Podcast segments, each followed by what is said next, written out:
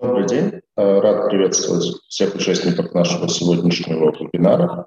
Достаточно давно не проводили, ну, по довольно к первичным размещениям облигаций в последнее время был довольно низок, но, вот, слава богу, постепенно жизнь восстанавливается, и отдельные наиболее смелые эмитенты уже задумываются о том, чтобы а, свои облигации размещать, и в числе них компания Oil Resource Group, а, которая будет размещать облигации от своей управляющей компании ОРГ.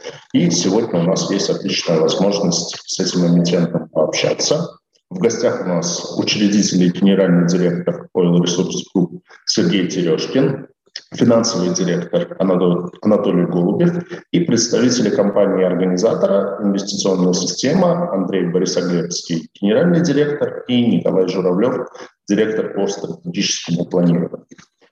Компания занимается нефтяным трейд, трейдингом, поставкой нефтепродуктов, но на самом деле деятельность включает не только нефтетрейдинг, есть еще несколько видов деятельности. Это и зерновой трейдинг, это и создание маркетплейса, платформы ORG Market для, ну, по сути, это софтверный проект компании.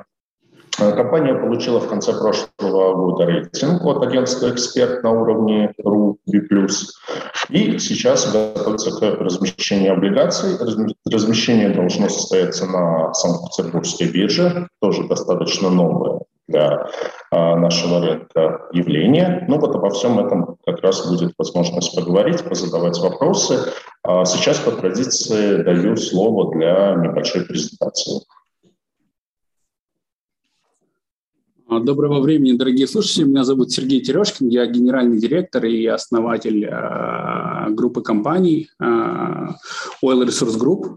Вот, э, давайте вам расскажу, наверное, небольшую историю, как, с чего у нас все началось, где мы сейчас находимся и примерно куда мы движемся. Вот.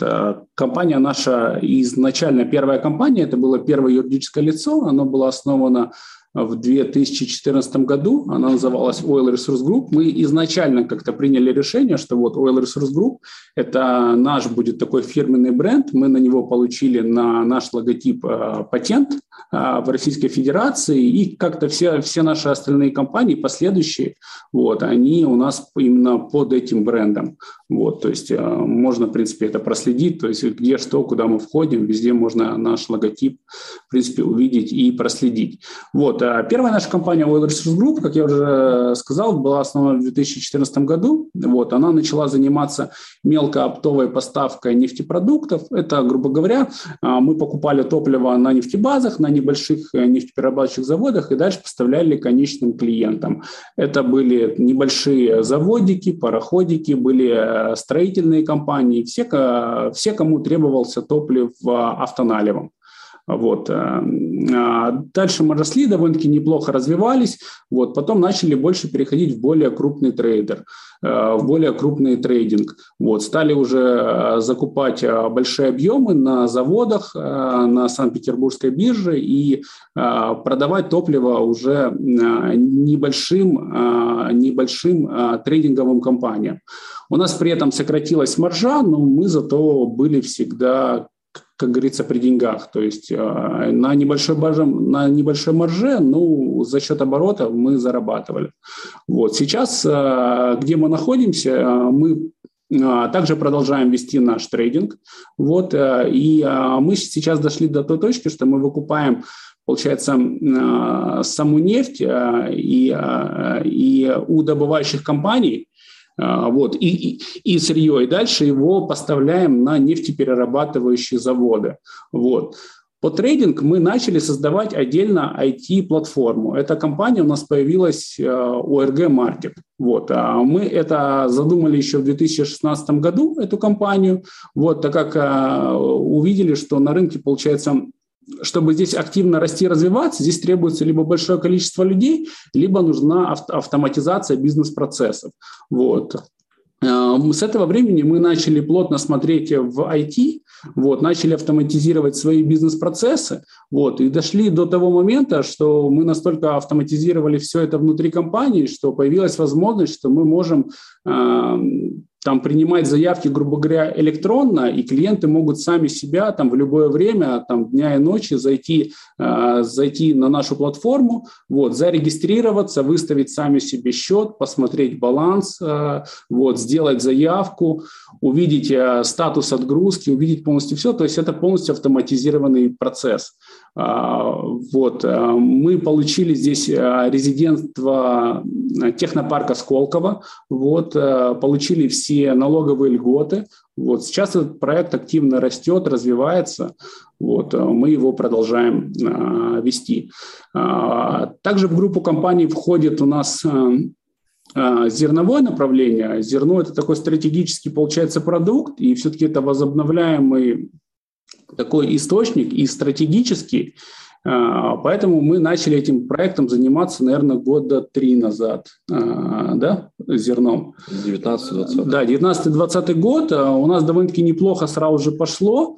Из чего состоит этот бизнес? Мы покупаем зерно у небольших производителей, у фермеров, у колхозников, также у крупных аграрных компаний. И дальше его продаем, получается, на, продаем его переработчикам. Это там на мукомольные компании, на комбикормовые заводы, ну, все, кто потребляет зерно. Вот. Если мы видим экспортную альтернативу, что она, например, выше получается, чем внутренний рынок, для этого у нас создана а, в, и в группу входит а, это ОРГ Экспорт компания. Вот. мы формируем тогда судовые партии, в портах и дальше отправляем это зерно на экспорт. Вот, экспорт у нас довольно-таки неплохо идет, и сейчас, как мы видим, такое, что и во всем мире зерно очень пользуется спросом, и Россия, как крупнейший экспортер, получается, зерна. Вот. Это направление, мы в него очень прям делаем на него большой акцент, а, и оно у нас неплохо работает, и мы его дальше развиваем. Вообще направление зерна очень перспективное направление, вот, и мы на него прям делаем такой акцент. А, также в нашу группу компаний входит еще одно юрлицо, это ОРГ ресурсы, но это по сути а, это вспомогательная компания для ОРГ Маркет, вот, потому что ОРГ Маркет это IT-проект, который он а, эта компания, она не может заниматься куплей-продажей, она ведет именно разработку, она именно занимается научной деятельностью, а транзакции проходят как раз-таки через ОРГ-ресурсы. Вот. Также в группу компаний входит у нас УРГ «Резерв». Эта компания, она отдельно создана, отдельно юрлицо. Вот. Она э, имеет, получается, как это даже сказать правильно? Лицензию. Да, она имеет определенную лицензию, лицензию от ФСБ, определенные допуски, чтобы она могла, получается, э, выкупать объемы на госрезерве. Вот, это отдельно такое юрлицо, которое у нас именно под специфические, под такие вот именно задачи, под специфические проекты. Вот. Дальше можно переключить на схему владения? Вот, схема владения, как вы видите, у нас э, создана головная компания, управляющая компания, вот, АО УК УРГ, и э, у меня есть партнер, э, это Семен, э, Семен Сергеевич Гарагуль, вот, с кем мы изначально начинали бизнес, с кем мы его, осваивали, вот, я непосредственно больше в компании занимаюсь это такими административными функциями, веду общение с банками, с органами, вот, ну, такого рода. Семен Сергеевич больше занимается именно коммерческой деятельностью. Вот. Э, а мы с ним вдвоем владеем, получается, компания управляющей компании, а она, в свою очередь, владеет остальными юридическими лицами. Вот. Ну, а тех, которых я перечислил и которые будут а, вновь созданы открываться. Дальше можно следующий слайд? финансовый, это, наверное, Анатолий уже расскажет. Да, добрый день. А, по, тут больше параметры по эмиссии, то есть э, то, к чему мы сейчас готовимся, к выпуску облигаций. Как уже э, Сергей отметил в самом начале о том, что у нас получен кредитный рейтинг от RA Expert, и здесь хотелось бы отметить, что а, рейтинг у нас Ruby+, и если посмотреть в пресс-релиз самого э, эксперта RA, когда мы публиковали, когда мы получали рейтинг, мы его получили в ноябре прошлого года, то э, рейтинг был больше получен э, на основе того, что скептически относится РА Эксперт к нашей отрасли. А если посмотреть э, среди наших конкурентов, то есть если посмотреть на отрасль, то это у нас был э, Ruby это самый высокий рейтинг в нашей отрасли. То есть все остальные компании, они получают меньше, ниже рейтинг. То есть даже такого э, никто не достигал. Наш выпуск сейчас вот по эмиссии, это дебютный выпуск. Мы размещаем объем выпуска 200 миллионов рублей, то есть это именно в целях диверсификации нашего кредитного портфеля. А, мы приняли решение еще в конце прошлого года о том, что ну, на основе того, как э, на принимая во внимание уровень нашего кредитного портфеля, уровень нашей долговой нагрузки, и мы приняли решение, что первый дебютный выпуск там для того, чтобы диверсифицировать, то 200 миллионов – это достаточно такой э, удобный для нас объем, с которым мы можем работать. Номинальная стоимость э, определили мы, что облигаций – это 1000 рублей, и ориентир по процентной ставке, по купону будет э, ключевая ставка э, Центробанка плюс 3%.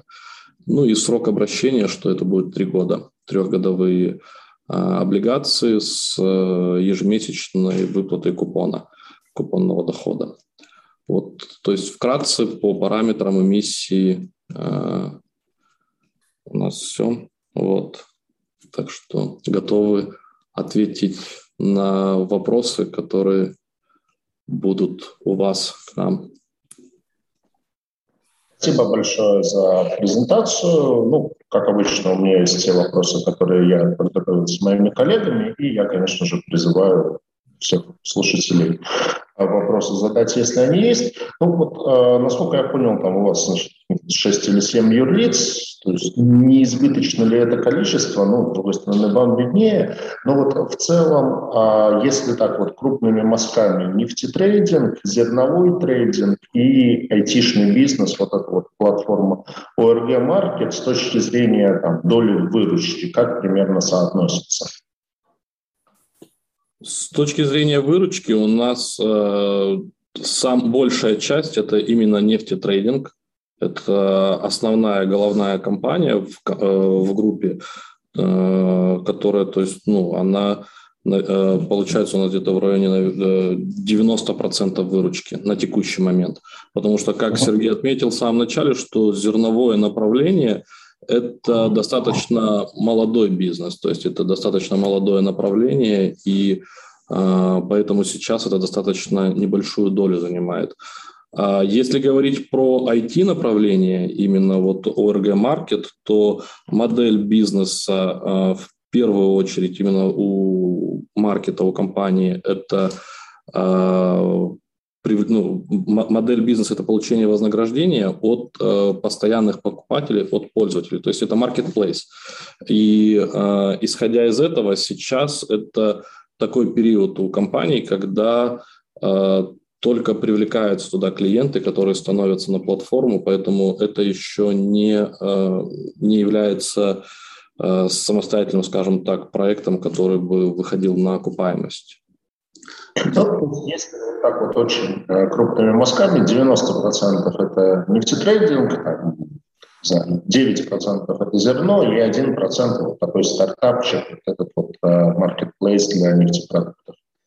Здесь знаете, что стоит добавить, что у нас а, выручка по нефтетрейдингу, это идет, это большая доля, это как раз-таки работы маркетплейса, потому что клиенты, которых мы обслуживали за счет компании, за счет менеджеров, э, часть клиентов, они сейчас обслуживают себя сами. То есть у нас, грубо говоря, сохраняется наш поток клиентов, сохраняется наш объем, и он прирастает, идет. Но при этом же мы тратим значительно меньше ресурсов на обслуживание этого потока, потому что мы э, долгое время время ну, за, занимались IT, а сейчас те же самые клиенты, они не звонят менеджеру, они там не делают там какие-то там заявки, они заходят, они сами себе забивают заявку, отправляют, вот, то есть они не затрачивают а, время ни менеджеров, ни бухгалтерии, ни финансистов, никого. То есть а, сохраняя тот же самый поток, мы при этом сокращаем наши издержки.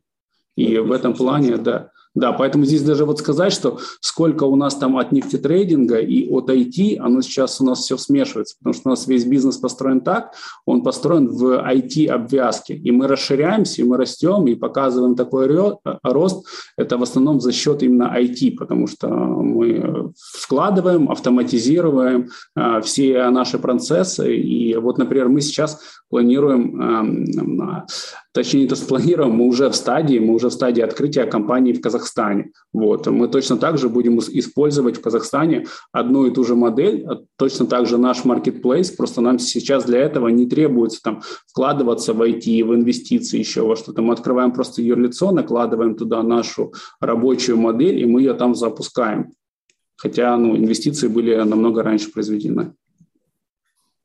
Спасибо. А, Сергей, вопрос прежде всего к вам. А, у вас был слайд про, про учредителей, то есть учредителями выступаете вы и ваш партнер э, Семен Горабль. А, структура достаточно понятная, то есть в этом плане все довольно комфортно. А ваш там, и Семена бэкграунд, э, ну, потому что в таком малом среднем бизнесе прежде всего важны люди, которые этот бизнес делают. То есть ваш бэкграунд, к чему, там, чем вы занимались вот до того, а, как вы эту историю основали. И, кстати, как я, наверное, было в слайдах, пропустил, когда эта компания основана. А, да, на самом деле предпринимательский опыт у меня начался еще за много до начала этой компании. Я бизнесом занимаюсь, наверное, с 17 лет. Вот. У меня были и магазины розничной торговли, я занимался и замочно-скобяными изделиями. Вот. У меня были магазины, которые продавали межкомнатные двери, напольные покрытия. Ну, то есть такие стройматериалы. Это было порядка 12 магазинов у меня по Москве. А, вот. Также а, были различные проекты. Мы начинали строить завод по деревообработке. От чего, кстати, и вот если посмотреть историю, наша компания, она изначально была зарегистрирована в Калужской области, и там он на самом деле у нас остался, это как наш базовый регион. Мы когда-то там планировали построить завод по деревообработке, но завод мы так и не построили, вот, осталось юрлицо, и мы в итоге его, пере, получается, перерегистрировали, и э, из него получилась вот топливная компания. Но юридический адрес, да, я смотрел, у вас до сих пор в Калужской области. У нас, да, у нас юридический адрес э, в основном во всех компаниях э, в Калужской области, помимо Сколковской, потому что Сколковская компания, она зарегистрирована в Сколково и налоговые льготы имеет. А Калужский регион у нас как базовый регион, у нас там есть офис, офис, который у нас в собственности, вот, и мы, получается, все, все компании, то есть изначальная точка, место регистрации у нас там. Спасибо. Хорошо, давайте тогда вот про самое основное направление, про нефтетрейдинг. Э, насколько я понимаю, рынок такой очень-очень конкурентный, очень насыщенный. И там, с одной стороны, ну, ты смотришь на выручку вашей компании, там, она, если не ошибаюсь, там э, порядка там, 12 миллиардов рублей была по прошлому году что вроде как много. Но бизнес трейдинговый, поэтому маржа там достаточно небольшая, и конкуренция достаточно высокая. И, в принципе, вот, ну, если возвращаться к теме вашего рейтинга, то агентство «Эксперт» отмечает как такой, как бы, а, ну, что конкурентные позиции оцениваются как средние, потому что у вас нет там, как того, что вы в каком-то регионе занимаете какое-то там значимое положение, что, с одной стороны, хорошо, э, диверсификация, с другой стороны, э, и плохо, потому что получается, что э, более сильные конкуренты, возможно, могут вас э, выбить. А, то есть как вообще вот этот рынок сейчас э, функционирует, как он развивается и какие там, знаю, риски с точки зрения вот, бизнеса, конкурентной среды вы для себя видите? А, спасибо за вопрос, очень хороший вопрос и объемный такой, постараюсь как-то а, кратко на него, наверное, ответить. А, рынок очень большой, Почему мы, наверное, у меня изначально была идея именно прийти в эту отрасль, а именно в этот рынок, а, потому что рынок большой, здесь потолка достичь очень а, сложно, ну, потому что, в принципе, у нас там нефть, нефтепродукты, сырье – это основа нашего государства, это за счет чего мы всегда жили, развивались. Вот.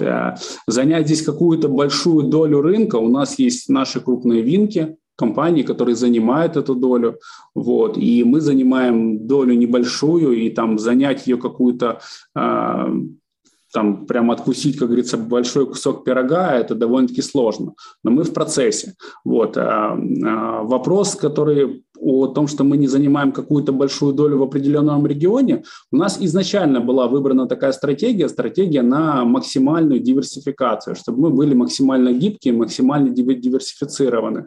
Вот, поэтому у нас работа происходит в основном по всей э, территории Российской Федерации. Мы не привязаны к какому-то конкретному региону, то есть у нас нет каких-то таких прям базовых там регионов. Вот. Э, это обусловлено тем, что где нам сейчас выгодно, вот мы там и работаем. Если нам выгодно сейчас работать в Краснодарском красе, там высокий паритет, вот, мы работаем там. Если выгодно где-то на севере, значит, мы больше там концентрируемся, например, работы на севере, либо в центральной части. Поэтому у нас, в принципе, это все очень так вот, ну, размазано, очень сильно диверсифицировано. Также у нас и почему мы вот э, открываем новые направления, связанные там с зерном, с IT, это также все у нас и в изначальной стратегии, именно в диверсификации. Потому что сейчас, например, если посмотреть вот а, там, в, там вот последние события, которые связаны со спецоперацией, там по нашему рынку нефтепродуктов, это немного ударило. Но за счет того, что у нас, например, есть направление зерна, вот, то есть мы можем переключаться, и мы также можем работать и с экспортом. Одно время может работать экспорт хорошо. Мы грузим, например, много на экспорт, мы зарабатываем за счет экспорта. Если экспорт притормаживает, мы работаем на внутреннем рынке. Если переизбыток идет, например, где-то на севере, мы работаем на юге. То есть вот за счет этого у нас и происходит рост. Ну, это изначально было, это наша стратегия. Э, рынок нефтепродуктов, он же все-таки регионален. То есть, условно говоря, вы не повезете там из Краснодара в Архангельск, ну, никак. То есть это логистически э, бессмысленно. Поэтому получается, что то есть ну, все-таки какая-то региональная привязка, э, она вроде как должна быть, что у вас там есть какие-то ПЗ, с которыми вы работаете, и они все-таки вот, ну, они, э, они э, наверное, не знаю, я, может быть, фантазирую, есть, условно говоря, какой-то радиус доставки от конкретного НПЗ, где экономически целесообразно оттуда вести. Наверное, там зоны разных НПЗ, они как-то друг друга перекрывают. Вот, но э, вот с учетом этого э, можете все-таки чуть поподробнее по поводу именно региональной э, составляющей, есть ли все-таки специализация на каких-то регионах? Смотрите, больше, наверное, специализация происходит на Центральном федеральном округе. Вот. Но что касается здесь такой региональной э, привязки, э, мы участники э, Санкт-Петербургской товарно-сырьевой биржи. Вот. И, например, через Транснефть мы можем купить, э, откупить э, топливо на любом регионе. Часто бывает, что мы покупаем, например, топливо в Омске, и через Транснефть мы по трубе прокачиваем топливо, топливо в московский регион. Что там Газпромовский завод, что здесь у нас Газпромовский завод. Часто бывает бывает, что паритет цены откупить топливо в Омске, вот, потому что там, например, в этот момент не такой большой спрос, и поэтому цена опускается, и заплатить за транспортировку транснефти, этот, прокачать его на московский регион, у тебя здесь топливо получается значительно, значительно дешевле, чем его здесь продает сам «Газпром». Поэтому, анализируя ситуацию, вот, мы за счет этого и зарабатываем. То есть мы можем через транснефть, по сути, практически в любой регион, где присутствие баз транснефтевых вот, и трубопровода, мы а, прокачиваем топливо куда угодно. Можем Санкт-Петербург прокачать, можем на юг прокачать. Например, в момент уборки там, там, ну, там очень большой спрос идет, либо посевной компании. Вот, то есть там топливо а, пользуется большим спросом. Мы можем там сосредоточиться. Либо если вагонами, мы также можем отправить куда угодно топливо. Вот, так что здесь получается за счет какой-то аналитики э, мы можем прогнозировать, где что получается, и прокачивать, и, и формировать свои объемы топлива в нужном регионе.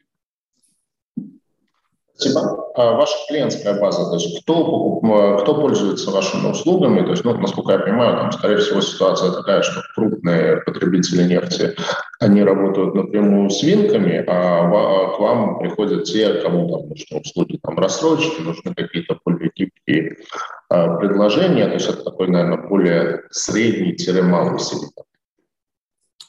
Смотрите, изначально наши клиенты были в основном, это вот конечные потребители. Это те же самые колхозники, дорожники, строители. А, вот. Но этим клиентам требуется рассрочка. Вот. И потом получается там какие-то суды, либо еще что-то получается. Ну, то есть, как, когда ты торгуешь в рассрочку, тебе потом приходится работать с дебиторкой. Вот. А, мы немного от этого отошли, и сейчас у нас в основном все эти клиенты, кому требуется рассрочка, они работают через а, Marketplace.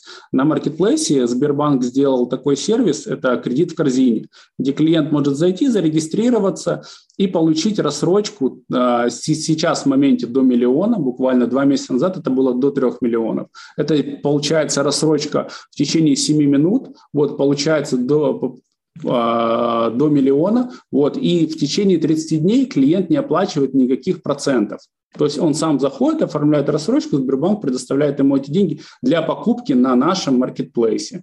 То есть вот, это вот, э, вот этот вот сегмент отсрочки маленьких клиентов мы закрываем через наш marketplace. Вот. Основная компания Oil Resource Group, она работает больше, она выкупает объемы на заводе, вот, и дальше прям с завода, прям с базы продает небольшим нефтетрейдерам. Те, которые в свою очередь как раз-таки покупают у нас топливо, и дальше его везут э, вот точно таким же конечным клиентам. Либо в тендерах участвуют, либо у них есть какие-то контракты, либо еще что-то. То есть основной сегмент, наверное, процентов 80 наших контрагентов – это вот такие вот небольшие идут трейдера. Также в сегмент у нас входят сами нефтеперерабатывающие заводы, частные нефтеперерабатывающие заводы. Как я вначале рассказывал, что мы покупаем сырье, это нефть, газовый конденсат у добывающих компаний, и дальше его продаем на нефтеперерабатывающие заводы. А они уже, в свою очередь, перерабатывают, и мы у них либо сырье покупаем, а, ну, там уже, этот, а, там уже дальше идет по цепочке. Нефтепродукты. Да, нефтепродукты, такое дело. Часть можем на экспорт покупать, отправлять, часть на внутренний рынок. А какая на данный момент доля экспорта? Ну и, конечно, давайте там, я сейчас чуть-чуть перескочу по тому списку вопросов, которые я приготовил. А как э, может повлиять, ну, то есть, условно говоря, сейчас активно обсуждается тема там, возможного нефтяного эмбарго на покупку российской нефти со стороны стран Евросоюза. То есть что это будет значить для вас? Ну, как бы не, не возникнет ситуация, когда на внутреннем рынке возникнет просто колоссальный переизбыток этих самых, этой нефти и нефтепродуктов, ну, потому что один из крупнейших рынков сбыта будет обрублен. Да, наверное, там, в перспективе месяцев или лет будет переориентация на азиатский рынок, но это не сможет случиться мгновенно. Возможно, что в моменте просто на внутреннем рынке в России цены нефти там, упадут куда-то в пол до нуля, потому что будет просто избыточное количество. То есть э, готовы ли вы к этому? Видите ли вы подобный риск или подобная ситуация невозможна? Ну и вот с точки зрения вашей экспортной деятельности начина... начинаете ли вы работать над тем, чтобы диверсифицировать каналы экспорта в сторону а, не Европы, а других регионов.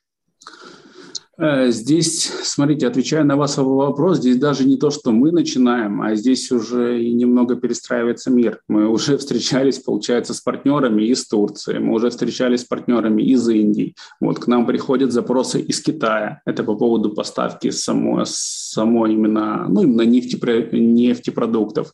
А, вот, то есть это мы, конечно же, проводим, и больше даже они к нам сейчас, ну, сами, как говорится, бьются, хотят закупать. Вот. Но у нас на самом деле в долю экспорта мы больше экспортируем всегда зерно. Не так нефтепродукты, а как именно зерно.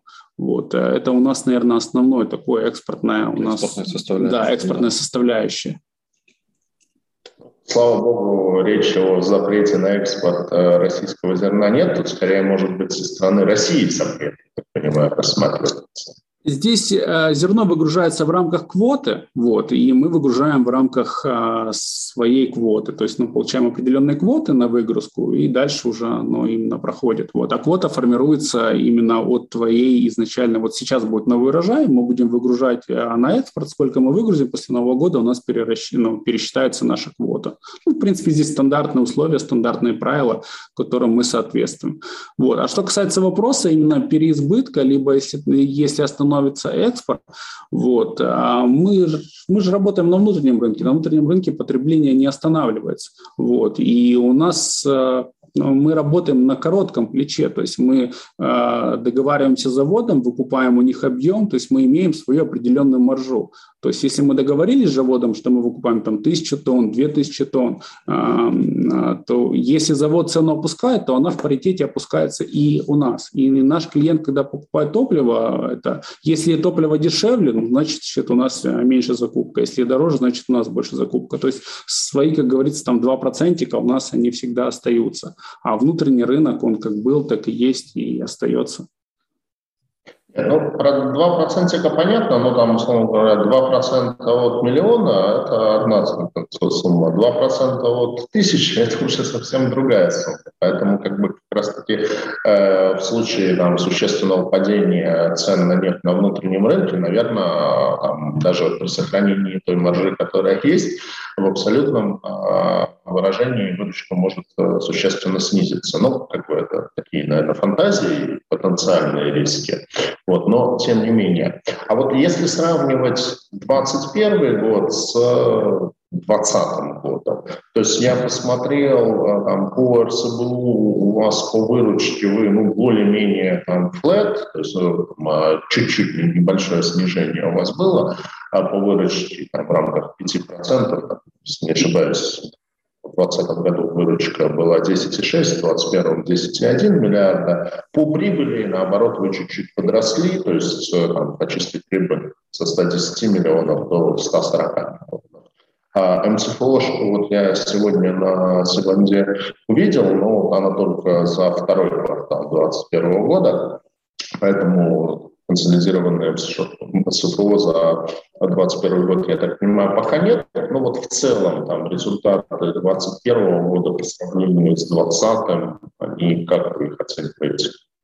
Ну, как раз таки МСФО у нас консолидированная отчетность э, по 2021 году, она уже тоже готова, и она, я думаю, Завтра, послезавтра. Ну, мы, скорее всего, завтра, послезавтра уже опубликуем ее у нас на сайте, на официальном. То есть мы МСФО отчетность, когда начали готовить, э, то мы э, публикуем, мы публикуем квартальную ее. То есть у нас каждый квартал мы проводим публикацию на сайте. И если посмотреть, вот то, что вы говорите насчет РСБУ, выручки, выручка, да, она немного просела, это как раз-таки по ойлу, по, именно по нефтетрейдингу. По зерну она у нас чуть больше просела. Это, наверное, э, рынок российский, да, у нас там чуть ну, да. это проседание было, да, по этот. А, но если так в общем и целом брать, то есть по динамике, из-за чего у нас как э, причины, почему у нас просадка по выручке прошла в 2021 по сравнению с 2020, а, в общем и целом небольшое по нефтетрейдингу там в пределах 4-5%. А, это больше, наверное, знаете, если мы возьмем, что в 2020 году мы перенастроились, ну, как э, диверсифицировали нашу продуктовую линейку. То есть мы, э, как Сергей отмечал о том, что начиная со второй половины 2019 года начали уходить от классического нефтетрейдинга, когда именно нефтепродукты да, там, э, продавали, когда короткие сделки и, как вы говорите, большие э, обороты, маленькая маржа. Мы как раз вот начали сырьевые сделки, больше в, сырь, в сырьевые сделки уходить, когда покупаем сырую нефть на месторождении и поставляем э, заводам. Там маржинальность выше, но сделки короче. И за счет того, что Э, сделки, наоборот, длиннее, длиннее да, э, занимают по времени. За счет этого выручка падает, но маржин, э, маржинальность вырастает, и вырастает, соответственно, наша прибыль. Вот. Спасибо.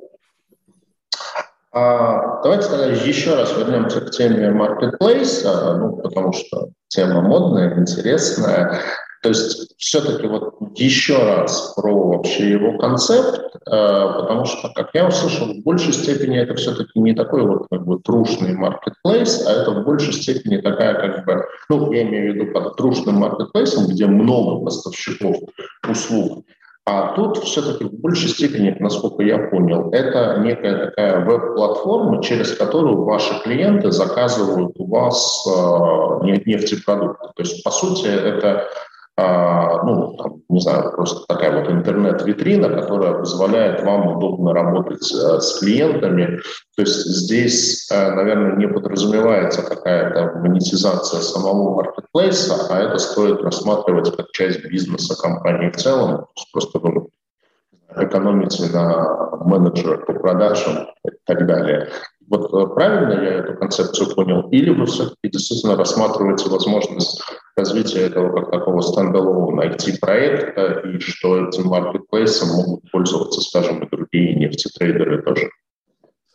А, смотрите, изначально у нас идея была, что, и, э, что ей будут пользоваться там все участники рынка. То есть мы ее делаем не только для себя, как, гру- грубо говоря, оптимизируем свои продажи, но точно так же мы его выпускаем в рынок. То есть практически э, уже сейчас то, там может зарегистрироваться любой, э, грубо говоря, поставщик, то есть любая там нефтебаза, любой тот же самый маленький трейдер, и точно так же выложить свой объем вот на, на этот marketplace и продавать его своим клиентам.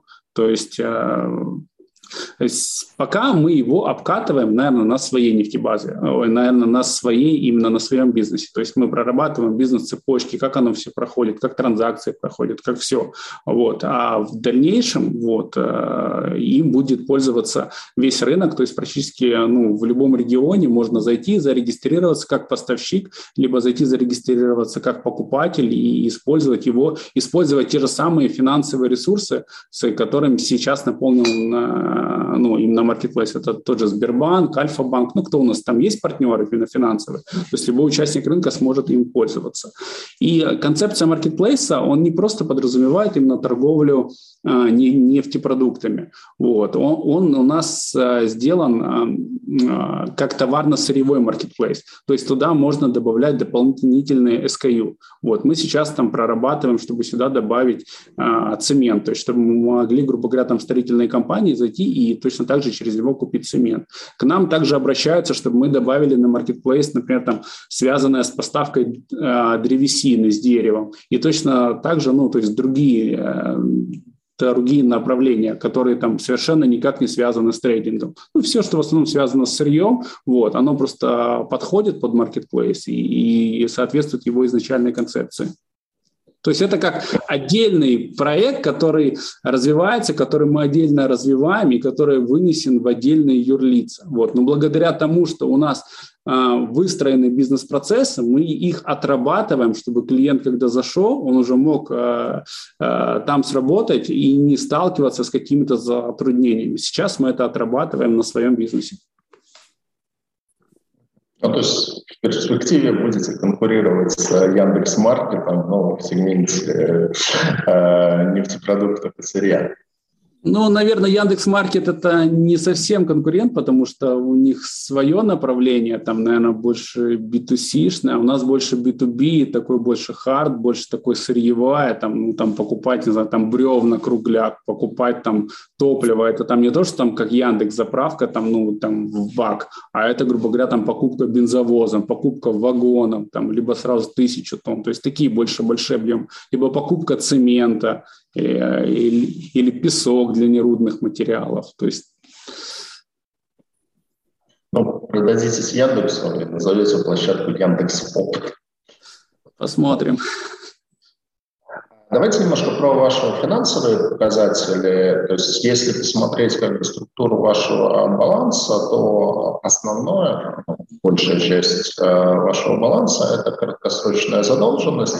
То есть, я так понимаю, это банковское финансирование и кредиторская задолженность. Долгосрочного долга у вас практически нет можно считать, что практически нулевой. А с точки зрения, как бы, ну, в общем, собственно говоря, это и является одним из объектов критики того же рейтингового агентства. То есть эксперт пишет, что сдерживающее влияние на рейтинг оказывают факторы ликвидности, что краткосрочный характер долгового портфеля, который преимущественно состоит из э, задолженности по овердрафтным кредитам. Э, как бы, с кем из банков вы сотрудничаете и каково ваше, не знаю, такое кратко-среднесрочное видение, к какой структуре долгового финансирования вы хотели бы прийти? Смотрите, ну как раз-таки начнем с того, что про краткосрочность, э, и как вы отметили, что Эра Эксперт э, отмечает в своем пресс-релизе, да, там по, по нам, почему это у них была одна из причин по рейтингу, то, что да, у нас э, овердрафты и ВКЛ, которые сейчас есть на текущий момент, они все договоры годовые, то есть они все на год заключаются. Транши, которые мы выбираем, то есть у нас транши тоже там от 30 э, до 90 дней, э, ну, транши что на ВКЛ, что на овердрафт, поэтому это все краткосрок. А, и это одна из причин, почему мы, собственно говоря, пошли э, в облигации, потому что когда у тебя все деньги короткие и, грубо говоря, там э, кредитный портфель весь основан на, на коротких деньгах. Э, строить модель бизнеса, строить э, планирование на коротких деньгах гораздо как бы сложнее. То есть при длинных деньгах, при облигациях уже, соответственно, это можно более долгосрочный, на, долго, на, на более долгий срок планировать свой cash flow и понимать, где ты и что будешь находиться. То есть если посмотреть, как вы, ну, вы задаете вопрос насчет банков, с какими банками мы работаем, какой набор у нас банков, то а, тоже тут как раз у нас все происходило постепенно. То есть начиная в 2019 году мы работали только с одним банком, а потом у нас в 2020 году добавлялись э, другие банки, в которых мы ну, также открывали э, кредитование, овердрафты и ВКЛ, то есть мы диверси, диверсифицировали свой именно банковский набор. А сейчас уже в 2021-2022 году у нас э, перечень бан, банков, он тут порядка, наверное, 5-6 банков, э, с которыми мы работаем, в которых у нас открыты разные продукты, где-то ВКЛ, э, где-то классические ВКЛ, где-то овердрафты, и сейчас уже даже ну, на текущий момент у нас и среди банков появляются, у нас уже есть договоры, в которых уже договор заключается не на год, как ну, классический там овердрафт и ВКЛ, а уже э, двухлетние договоры. То есть мы к этому приходим. И, соответственно, сейчас с облигациями это также мы, появится и долгосрочное финансирование. Спасибо. Давайте тогда перейдем а, к непосредственно к облигациям, а, можно еще раз рассказать про его параметры, а, цель привлечения средств, ну и, как бы, например, вопрос, с чем связаны ежемесячные выплаты, потому что на самом деле вот с точки зрения инвестора, могу сказать, это не очень удобно.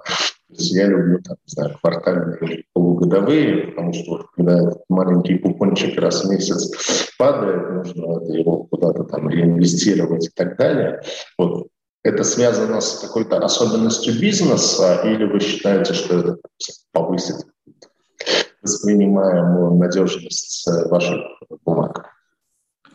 Ну, смотрите, наверное, э, начиная почему помесячно, да, как бы ежемесячный купон, э, как раз-таки это для нас дебютный выпуск. Мы должны, соответственно, то есть, ну да, чтобы было повысить ну, у наших слушателей, тех, кто будет смотреть, была перед глазами сейчас картинка.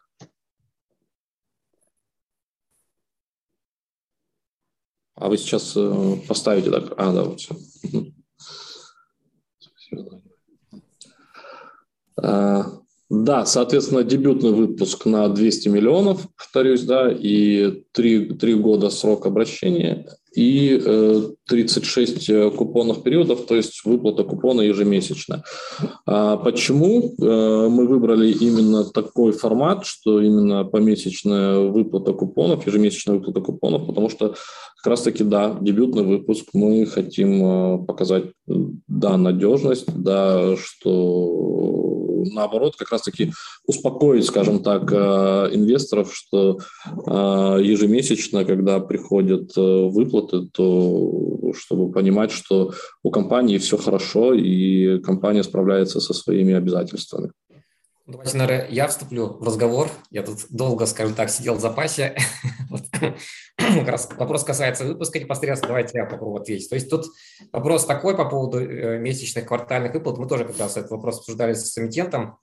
Вот, там э, ситуация какая? То есть э, как, часть инвесторов, конечно, предпочитает квартальный, но часть предпочитает месячный, потому что, допустим, вот в последнее время вот из-за того, что у многих деньги там за, за, застряли, скажем так, в облигациях, э, в э, санкционных, скажем так, э, компаниях, вот, многие стали жить на, можно сказать, купоны. Вот, то есть в этом плане для них тут как бы будет такое определенное подспорье как сказать, чтобы они могли получать э, в случае чего там ежемесячно такие э, выплаты. Вот, то есть э, Поэтому вопрос, я говорю, был рассмотрен нами, но мы приняли решение, что раз все-таки это действительно дебютный, раз часть инвесторов все-таки нас, нам сказала, что им нравится месячный выпуск, мы все-таки решили сделать именно такой формат. Хорошо, а, давайте тогда, ну, я думаю, тогда можно сейчас уже параметры э, с экрана убрать. А, про юридическую структуру, ну, была юридическая структура компании выведена, эмитентом в данном случае является холдинговая компания УК ОРГ.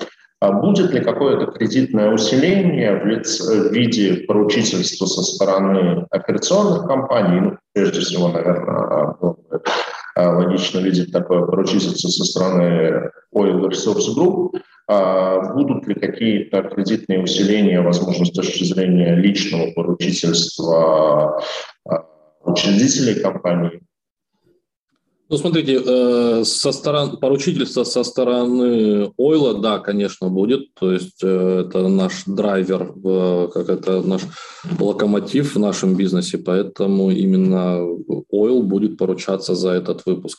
И, возможно, наверное, и зерновая компания. То есть это как э, тоже как ну, два основных направления, поэтому Ойл и зерно будут поручителями. Uh-huh. Три года без оферты. А, Андрей.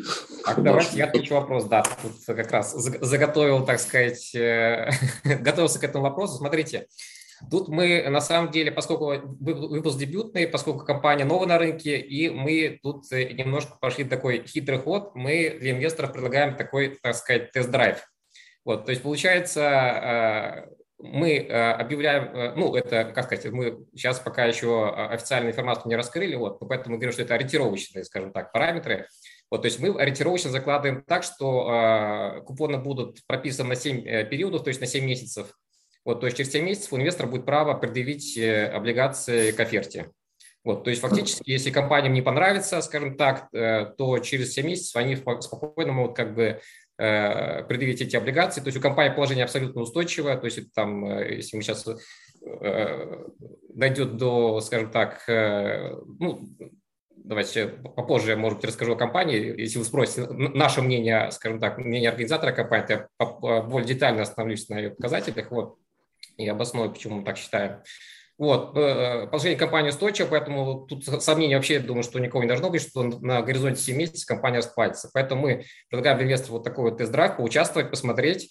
Вот, в принципе, ставка у нас, конечно, не самая высокая будет на рынке, но тем не менее, с учетом того, что положение устойчивое, и, в принципе, на, на таком коротком сроке, я думаю, что, в принципе, будет интересно для тех, кому нужна надежность и, в принципе, прогнозируемость получения и инвестиций, и купонов. Вот.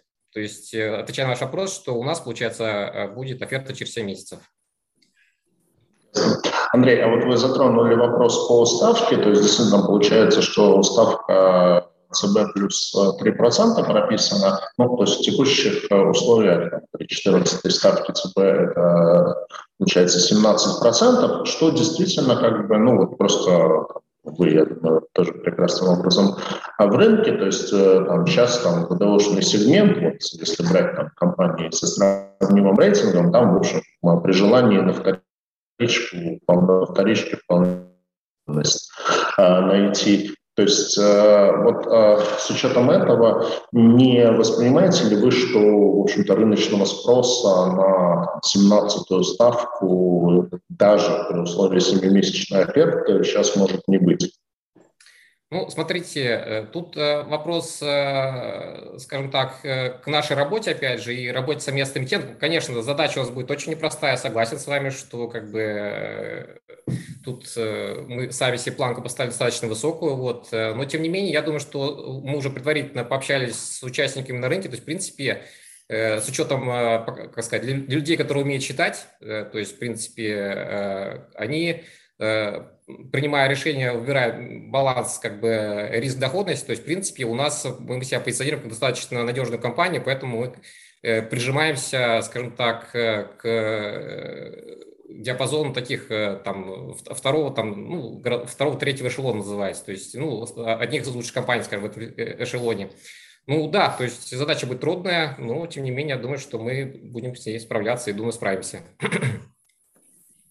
А с чем а, связано то, что размещение будет не на московской бирже, а на СПБ? Потому что ну, вы не будете первопроходцами, размещения на СПБ бирже уже были, но до, до сих пор они носили там, такой как бы, крайне единичный характер. Ну и с точки зрения, собственно, самой механики первичного размещения, меняет ли это что-то? Потому что ну, условно говоря, к тому, как проходили размещения на московской бирже, все плюс-минус привыкли, то есть, условно говоря, чтобы поучаствовать, там нужно было своему брокеру там, подать заявку, там, определенный скрипт, что надо написать брокеру для того, чтобы поучаствовать. Вот как, э, какова механика, то есть, вот, кто сейчас нас слушает, кто будет смотреть наш ролик в записи в Ютубе а, и заинтересуется размещением, каковы будут их действия для того, чтобы поучаствовать. Ну, смотрите, вопрос по поводу выбора биржи, он уже становится такой риторический, на самом деле, потому что э, все, с кем мы общаемся, они в первую очередь, конечно, задают такой вопрос, что почему Санкт-Петербургская? Вот, то есть э, у меня опыт торговли на биржевых торгах 19 лет, и к моему студу, скажем так, то есть к Санкт-Петербургской бирже э, я относился так, что все про нее, скажем, знают, но э, так, что как бы серьезного конкурента, э, как бы, как правило, не воспринимают. Вот. Так было до прошлого года пока не выяснилось, что количество счетов на Санкт-Петербургской бирже превысило количество счетов на московской бирже. Вот, то есть, э, называется разряда слоната мы не приметили. Вот. То есть, э, конечно, сейчас там московская биржа опять нарастила э, маркетинг, маркетинговую программу и так далее. То есть сейчас она, конечно, обгоняет опять Санкт-Петербургскую биржу. То есть на московской бирже сейчас, если не ошибаюсь, районе там 18 миллионов счетов, на Санкт-Петербургской 15 миллионов счетов. Вот. Но, тем не менее, э, на московской бирже там 370 выпусков облигаций, на Санкт-Петербургской бирже, вот как вы правильно отметили, в прошлом году было такое достаточно знаковое размещение. Э, и, в принципе, ну, можно сказать, вот а, до такое полноценное размещение выпуска облигаций. То есть э, налицо такой перекос, скажем так, то есть там получается 15 миллионов инвесторов и Э, для них, скажем так, нет инструментов рублевых, что особенно актуально с учетом того, что мы знаем, что в Санкт-Петербургской бирже там в основном были инвесторы э, в иностранные ценные бумаги, вот, и сейчас, получается, у нас доллар укрепляется, то есть рубль укрепляется к доллару, доллар падает, соответственно. Соответственно, э, инвестиции в долларовые активы у нас, получается, уже не настолько скажем так, дают высокую доходность, и, соответственно, возникает потребность для рублевых активов. И вот тут как раз э, мы, собственно, думаю, что очень даже э, вовремя, получается, представляют для таких инвесторов э, рублевые инструменты. Вот. Ну и третий важный момент, собственно, это развитие конкуренции, конечно. То есть, в принципе, развитие конкуренции, оно полезно для нас всех, вот, и для потребителей в первую очередь.